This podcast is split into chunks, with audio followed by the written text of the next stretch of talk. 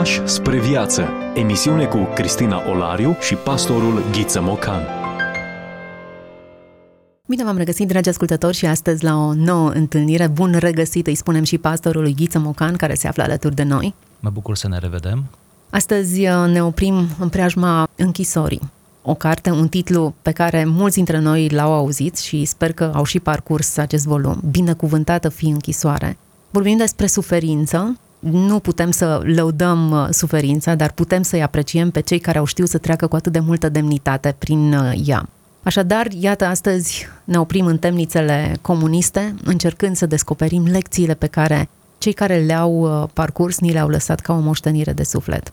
Și mai ales ne oprim alături de un personaj feminin, pentru că de obicei literatura concentraționară este scrisă de bărbați, și uh, noi am mai vorbit în această emisiune despre câteva personaje masculine, puternice, dar uh, poate e mai impresionant să ne uităm uneori la suferința tipic feminină, când, uh, iată, o ființă atât de fragilă, cum este femeia, ajunge în chinurile acelea, în torturile acelea, în dezlipirea aceea de obicei de copii, care de obicei erau minori și care rămâneau oarecum pe drumuri, cu toate grijile și cu toată drama unei mame, unei soții care se desparte de familie. Povestea pe care noi astăzi o aducem în atenția ascultătorilor noștri nu este mai puțin lipsită de toată această povară despre care vorbeați. Și nu neapărat ne propunem să emoționăm audiența noastră, dar cred că e un episod încărcat de emoții. Așa este. E vorba de Nicol Valerii Grosu, care s-a născut în anul 1919 s-a stins în anul 1996. S-a născut la 4 iulie 1919, cum spuneam, la turnul Măgurele, pe numele ei de fată, Nicolet Valerii Bruteanu, viitoarea publicistă Nicol Valerii, având ca părinți pe Sofia și pe Francisc Bruteanu, tatăl ei directorul băncii din localitate. Între înaintașii acestei fete sunt nume ilustre, care atestă patriotismul familiei. Mama, pe numele ei Sofia, era ardeleancă. Bunicul Sofiei îi era unchi lui Iuliu Maniu. Între antecesorii bunicului îl aflăm pe un anume Laurențiu Man, care a fost înnobilat la 1700 de către împăratul Austriei pentru vitejia de care a dat dovadă în lupta împotriva turcilor. De asemenea, unul dintre strămoșii din partea mamei este Simion Bărnuțiu, marele om de cultură. Am spus aceste detalii ca să înțelegem cum pe linie maternă Nicol Valerii Grosu, cum va deveni după căsătorie, venea iată dintr-o familie nobiliară. Tatăl ei se trăgea de dincoace de Carpați din Principatele Române. Numele său era Francisc Eufrosin Bruteanu, născut în 1866 la Târgu Ocna. Așadar era moldovean. Originea sa însă nu era mai puțin nobilă decât a soției lui străbunicul lui Francisc Eufrosin, care se numea Nicolae Muște, a trăit prin secolul XVIII și a fost un vestit cronicar, căruia Mihail Gogălnicianu îi atribuise letopisețul țării Moldovei sau cronica racovițiană, așa cum este cunoscută această lucrare de către istorici. Așadar, iată, ambii părinți coborau dintr-o spiță de neam însemnată, cu vădite și exemplare contribuții la patriotismul românesc. Familia se mută la Brașov, unde Nicolet Valerii face școala primară. La 5 iulie 1925 se naște fratele Nicoletei, adică Alexandru. Familia se stabilește apoi definitiv la București, unde Nicolet urmează cursurile liceului Ion Heliade Rădulescu, și absolvă Conservatorul Regal de Muzică la secția pian. Când în 1939 izbucnește al doilea război mondial, Nicolet are 20 de ani. Prin unchiul ei, Iuliu Maniu, al cărui tânăr secretar era Corneliu Coposu, se apropie de Partidul Național Țărănesc. După rebeliunea din 21-23 ianuarie 1941, conducerea țării, cum știm, este preluată de Ion Antonescu, ostil grupului Iuliu Maniu. În timpul celui de-al doilea război mondial, Nicolet Valerii lucrează în clandestinitate, alături de Iuliu Maniu. Activează așadar în Partidul Național Țărănesc, unde se dedică presei și colaborează îndeoseb la Dreptatea, cotidianul partidului. La 6 martie 1945 se instalează prin voința lui Stalin primul guvern comunist din istoria țării noastre, guvernul Petru Groza, și începe o campanie de arestări a fruntașilor opoziției. Ca urmare a colaborării la cotidianul partidului, Partidului Național Țărănesc, și a înrudirii ei cu Iuliu Maniu, Nicolet Valerii Bruteanu este arestată de securitate în iunie același an.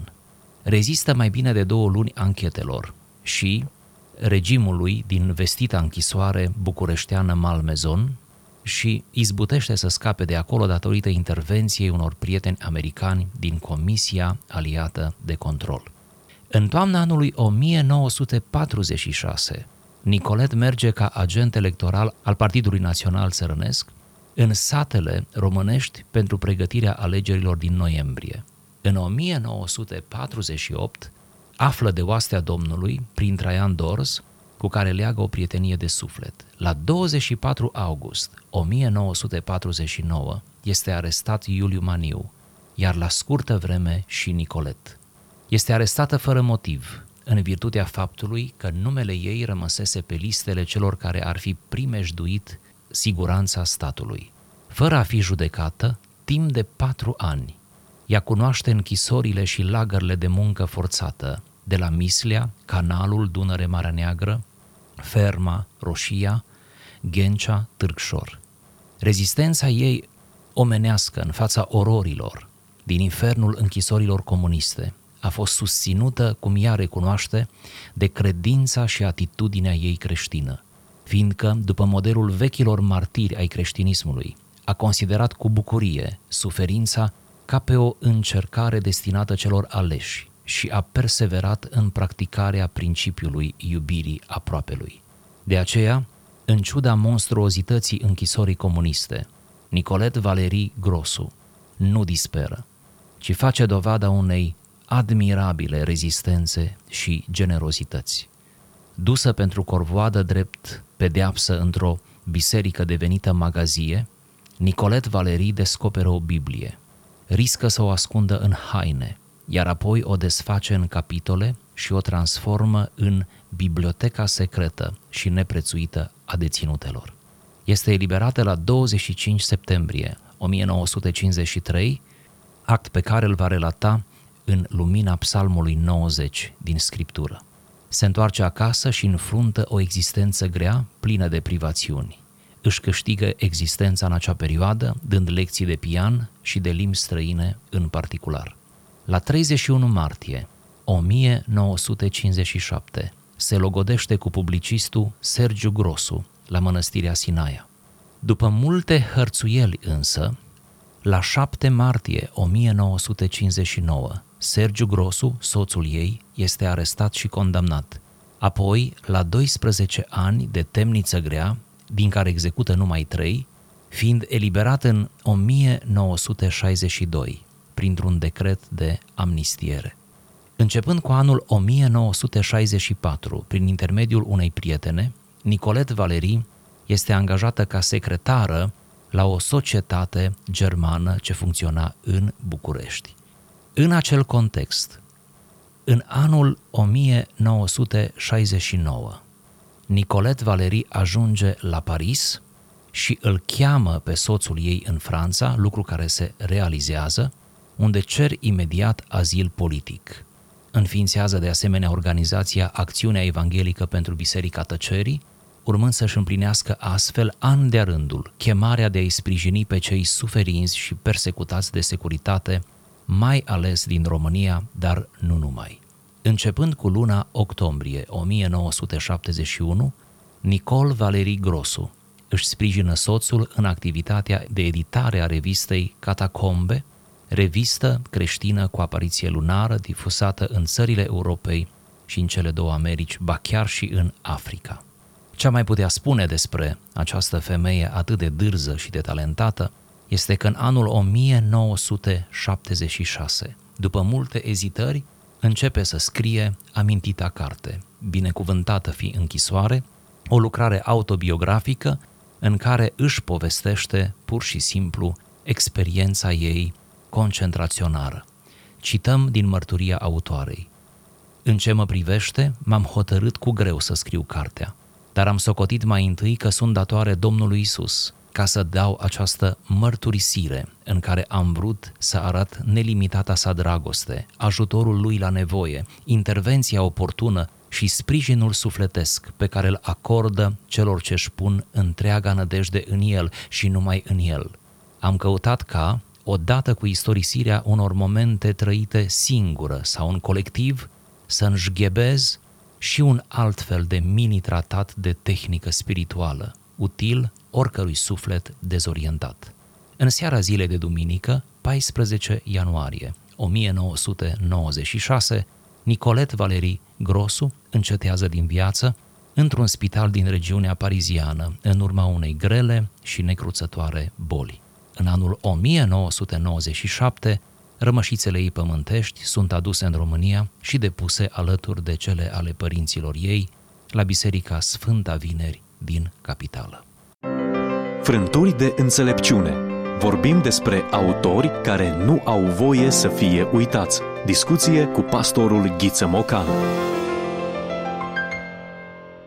Iată, pe scurt, câteva elemente biografice. Nu uităm că volumul Binecuvântată fi închisoare este unul autobiografic, prin urmare am aflat date din exterior despre viața ei. Vom căuta puțin în jurnalul ei, dacă îl putem numi acest volum, și vom vedea ce s-a întâmplat de fapt, cum a perceput ea experiența în sine, cum a transformat-o, care sunt de fapt resorturile care au ținut-o în perioada aceasta atât de dificilă. Așadar, un titlu interesant, Binecuvântată fi închisoare. Cum? Poate fi o închisoare binecuvântată? Foarte interesant că Nicol Valerii Grosu, ca și alți deținuți uh, politici care au trecut prin atâtea drame, au sfârșit prin a recunoaște binecuvântarea acelui loc, acelui spațiu. Am putea să ne aducem aminte de Richard Wurmbrand, de Nicolae Steinhardt și de alții, nu am dat decât nume atât de cunoscute, dar atâția alții care au scris jurnale, unii dintre ei au supraviețuit închisorilor comuniste și care vorbeau mereu despre acea perioadă ca despre o perioadă cu adevărat binecuvântată. Mă gândesc că această lecție, prin însuși titlul acestei cărți, prinde bine oricăruia dintre noi care trăim atât de liberi și uneori atât de răsfățați. Nu uităm că Apostolul Iacov spunea să privim ca o mare bucurie când trecem prin felurite încercări, deși ne este ușor să cităm versetul acesta, mai puțin dificil este să-l aplicăm. Ei bine, modul în care se raportează Nicol Valerii Grosul această experiență arată exact esența mesajului pe care Apostolul Iacov ni l-a transmis. Haideți să ne apropiem de acest text și să spicuim câteva fragmente. Sperăm pe parcursul emisiunii să stârnim interesul ascultătorilor noștri spre lectura întregului volum. Cu siguranță trebuie să lecturăm tot volumul ca să ne bucurăm de o experiență de lectură, ca să o numesc așa, însă fragmentul pe care îl vom cita este din prima parte a volumului. Trebuie să știe ascultătorii noștri că acest volum se deschide brusc cu momentul în care ea, Nicol Valerii Grosu, este introdusă brutal în celula numărul 24. Așa se deschide volumul, cu momentul când este împinsă pur și simplu de către gardian înăuntru ușa care se închide în spatele ei și apoi regulile care erau afișate pe ușă, pe care trebuia să le citească de îndată și să ia la cunoștință toate lucrurile pe care nu are voie să le facă în interiorul închisorii. După acest moment, intervine citatul pe care am să-l lecturez, adică amintirile ei recente despre cum a fost arestată, despre ce au făcut părinții ei, despre momentul acela emoționant când a fost luată de acasă. Deci după ce se liniștește, după prima noapte, mai degrabă nedormită în contextul acela al celulei, ea începe să-și depene amintirile și dintre aceste amintiri uh, cităm uh, tocmai acest detaliu. Așadar, când au terminat percheziția, era ora 3. Cel care percheziționase dormitorul Sabinei se întorsese în încăperea unde mă aflam și unde mă așteptau, fără să spună niciun cuvânt. Ceilalți doi ce cotrobăiseră prin toată casa. La ora 3 eram deci toți din nou la oaltă. cei doi bărbați care ne păzeau în hol și cei trei care făcuseră percheziția. Mustăciosul, cu care vorbisem la început între patru ochi, părea a fi un inspector. Supraveghea totul trecând dintr-o încăpere în alta. În sfârșit, eram gata. Frecându-și mâinile, ca și cum ar fi făcut o afacere bună, mustăciosul spuse Ei bine, e bine că nu am găsit nimic la percheziție. Nu există nicio probă împotriva dumneavoastră. Vă rog să veniți cu mine așa cum v-am spus de la început. Ne ducem la miliție, unde vom sta vreo oră. Apoi, întorcându-se spre bătrânul meu tată, zise Nu vă fie teamă, domnule, o voi aduce acasă chiar eu. Bietul tata schiță un surâs ironic și amar și nu răspunse nimic. Ochii lui albaștri își pierduseră orice urmă din proverbiala lor blândețe. Ca să pun capăt acestei scene de nesuportat, spusei adresându-mă părinților mei pe un ton vesel și sigur. Dragii mei, a venit momentul cel mai greu. Vă rog să fiți curajos și să nu plângeți. Nici acum și nici după plecarea mea. Nu uitați că sunt adultă și mai ales că toți avem un stăpân care ne hotărăște soarta și ne ocrotește. El va avea grijă de fiecare dintre noi și ne va ajuta să ne revedem. Vă las în mâinile lui și plecând, mă încredințez lui. Nimeni nu plânse. Alice îmi strigă, Domnul Isus să te însoțească. În timp ce mă îndreptam spre ieșire, mama le spuse securiștilor, Dumnezeu să vă ierte marele păcat pe care îl săvârșiți acum. Peste imaginea celor dragi mie, așa cum mi se imprimase ea în minte în momentul plecării, se suprapuneau amintirile trecutului. O vedeam pe mama încrețindu-și sprâncenele ca să nu plângă și dincolo de chipul ei crispat, o vedeam râzând ca altă dată de glumele noastre. Ce față luminoasă și distinsă avea!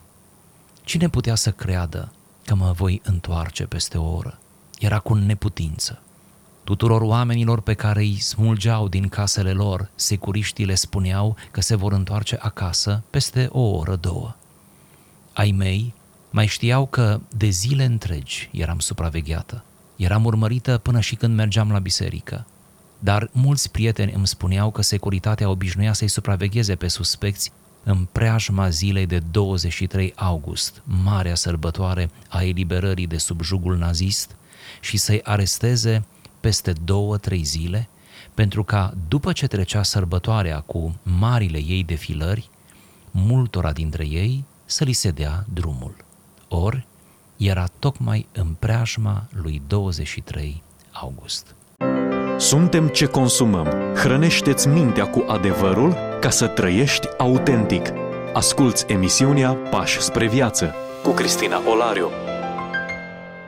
Ne-am putea imagina ce înseamnă această perioadă la suspansul și tensiunea pe care întreg contextul îl presupunea. Mulți dintre noi am trăit în perioada comunistă, chiar dacă nu am gustat din ororile acestuia la scara pe care martirii și eroii acestei perioade au făcut-o. Însă am fost supravegheați, am experimentat câte ceva din ce înseamnă limitarea libertăților noastre. Ei bine, acest 23 august se întindea ca o tenebră, eu știu, întunecată asupra, asupra multor oameni de bună credință care nu greșeau cu nimic împotriva legii, ci aveau doar păcatul de a îl iubi pe Dumnezeu. Ne întoarcem la această femeie, Nicol Valerii Grosu. Iată că am debutat discuția cu episodul arestării ei. E doar începutul suferințelor prin care ea a trecut și despre care vorbește. Dar momentul acesta e unul special și o tensiune pe care reușește să o descrie destul de bine. Fica smulsă din fața părinților săi. Dacă s-ar fi întâmplat fără părinții de față, parcă suferința ar fi fost mai ușor de parcurs, dar în fața părinților să fie arestată e o porție suplimentară de suferință. Așa este. Dramatismul acestei scene este dată de uh, spațiul domestic în care se întâmplă. Adică în spațiul acela atât de cald al familiei, de altfel, noi spunem cu toții și cred că e corect să spunem așa, nicăieri nu suntem mai siguri decât acasă. Ori um, aici este drama multor arestări pe care le opera securitatea, de obicei aveau loc noaptea, observați vă rog și aici se menționează ora 3, și erau operate acasă și arestarea se suprapunea cu percheziția aceea violentă, cu răsturnarea obiectelor, a cărților în special, căutarea de manuscrise, documente compromițătoare. Deci exista această malițiozitate a securității ca să ia pe oameni pur și simplu din dormitor, din bucătărie, din spațiul lor intim, pentru ca șocul să fie cu atât mai mare. Ori suferința începea din momentul arestării, pentru că, uh, cum spuneați, uh, lăsa în urmă atâtea lacrimi. Interesant, Nicol povestește cum că părinții ei s-au ținut tari și nu au plâns, cel puțin atunci, ea spunându-le, parcă așa ca într-un film, nu plângeți, uh, rămâneți tari, avem un stăpân care ne croiește fiecăruia soarta. Ea a fost uh, transferată la închisoare, apoi la canalul uh, Dunărea Marea Neagră, după patru ani de detenție, eliberată fără nici un fel de proces. E bine, ceea ce se remarcă în, în detenția ei e tenacitatea ei, faptul că nu a cedat în fața suferinței. Ce a ținut-o până la urmă urmei, în fața unei astfel de nedreptăți? Ea mereu recunoaște ce a ținut-o și nu-și schimbă de poziția, dacă pot să folosesc acest termen. Ea spune că a intrat în închisoare cu credință în Dumnezeu, cu o credință puternică în Dumnezeu. Acum voi face apel la alte fragmente din, din carte pe care nu le vom cita, doar vreau să le aduc drept argument. De exemplu, la un moment dat, după ce se uh, stabilește, ca să zic așa, în uh, închisoare, după ce este pusă împreună cu alte deținute și încearcă să aibă o relație cu acestea, le vede pe acestea mult mai suferinde decât ele, mai ales că vreo câteva, povestește ea acolo, erau mame și plângeau noaptea pentru copiii lor. Vedea drama celorlalte femei ca fiind mai mare decât drama ei. Le vedea speriate și la un moment dat, într-o zi, asta povestește într-un capitol, intră directoarea închisorii, care era o femeie extrem de, uh, de, de exigentă, de rea în felul ei, uh, obișnuia să aplice pedepse corporale, era o femeie de temut pentru tot spațiul acela. Și intră această femeie, uh, această directoare, tocmai ca să facă un fel de percheziție, un fel de inspecție moment în care le întreabă cam pe fiecare pentru ce sunt acolo. Acesta era un obicei al ei de a le întreba ca să audă cum se tânguiesc multe dintre ele și cum recunosc din capul locului că sunt nevinovate. Și vine rândul să o întrebe pe ea, pe Nicol. Ori, când ajunge la ea, ea este foarte sinceră și îmi spune sunt aici ca deținut politic, pentru că am făcut politică pentru că sunt membră în uh, Partidul Național Țărănesc și pentru că cred în această, în această uh, șansă a României ca și pe filieră politică să se recupereze și să devină un, o națiune puternică. Și acesta este un moment tensionat în care directoarea o apreciază și îi spune, iată, cineva care își asumă vinovăția, care își asumă pentru ce este aici. Urmează un schimb de replici după care, cu foarte multă abilitate și curaj, Nicol Valerii ă, îi zice acestei femei de temut. Dar motivul pentru care mă aflu aici nu este politica. Când am intrat în închisoare, am lăsat politica la poarta închisorii. Acum sunt aici pentru credința mea în Dumnezeu și așa vreau să sufăr până la capăt, pentru că sunt o femeie credincioasă.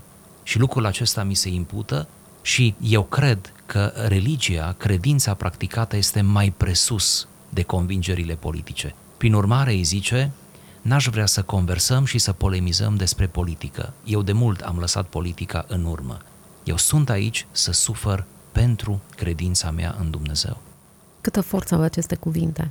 Ea nu le afirma într-un context creștin, nu le afirma într-o biserică, nici într-o comunitate caldă și primitoare, ci într-un regim ostil care se declara ateu și care numea orice credință creștină drept o formă de manipulare și naivitate. În acest context, ea își afirmă identitatea creștină, iar afirmația ei are multă forță și denotă foarte mult curaj. Curajul de a afirma exact și de a spune exact lucrurilor pe nume. De apreciat și cred că aceasta este de fapt mărturia creștină a martirilor. Întrăzneala de a spune adevărul nu într-un context călduț și primitor, ci într-unul ostil și antagonizant.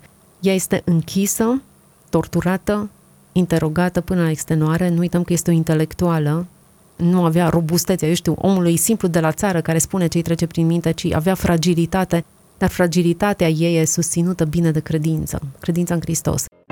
Suntem ce consumăm. Hrănește-ți mintea cu adevărul ca să trăiești autentic. Asculți emisiunea Pași spre viață cu Cristina Olariu. De ce își numește volumul Binecuvântată fi închisoare? Care e binecuvântarea pe care o vede în această situație privativă? Mă gândesc că binecuvântarea care reiese din paginile acestui volum este tocmai oțelirea credinței ei.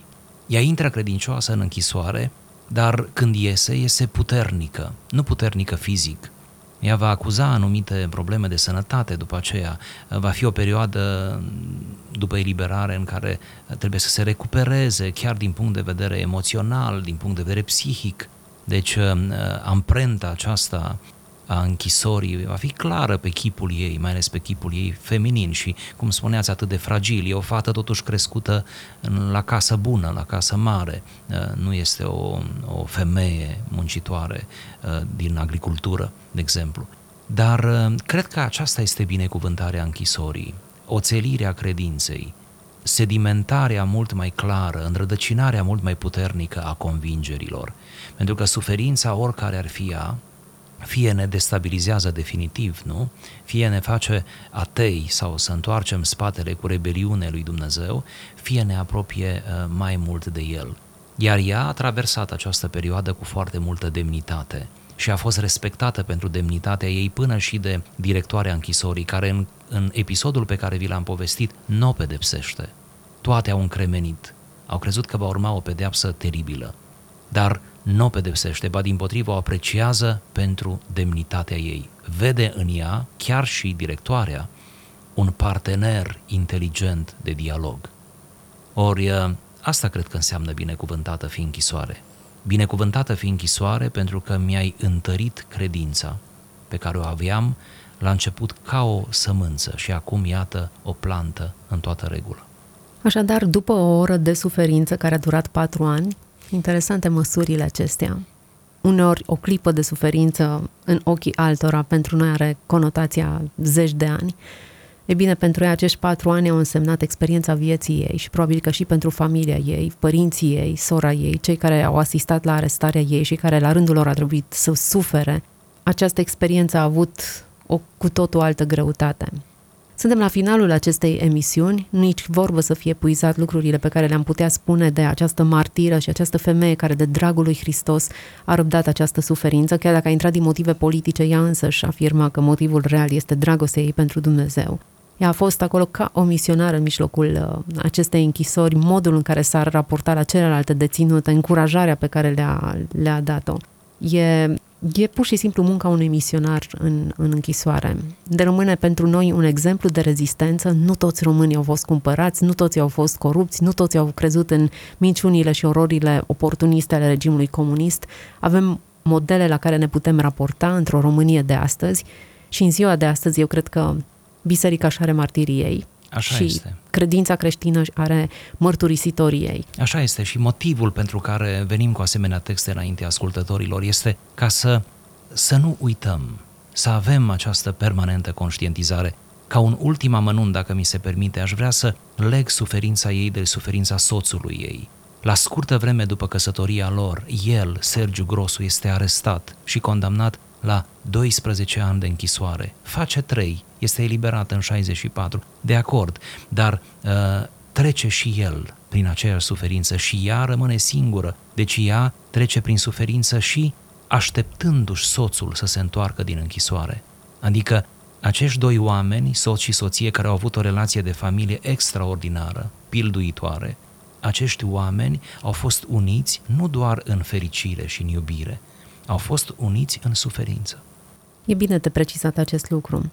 Încheiem discuția noastră de aici. Provocarea pe care le lansăm ascultătorilor noștri este să lectureze acest volum, binecuvântată fi închisoare. Nicol Valerii Grosu semnează acest volum. Este și un film, dar întotdeauna cartea e mai bună decât filmul și cred că e părerea unanimă a celor care ne ascultă.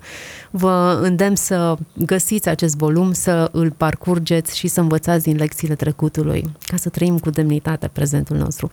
Mulțumesc pentru prezența în emisiune, vă mulțumesc tuturor celor care ne-ați urmărit, să fiți binecuvântați, toate cele bune! Ați ascultat emisiunea Pași spre viață cu Cristina Olariu și pastorul Ghiță Mocan.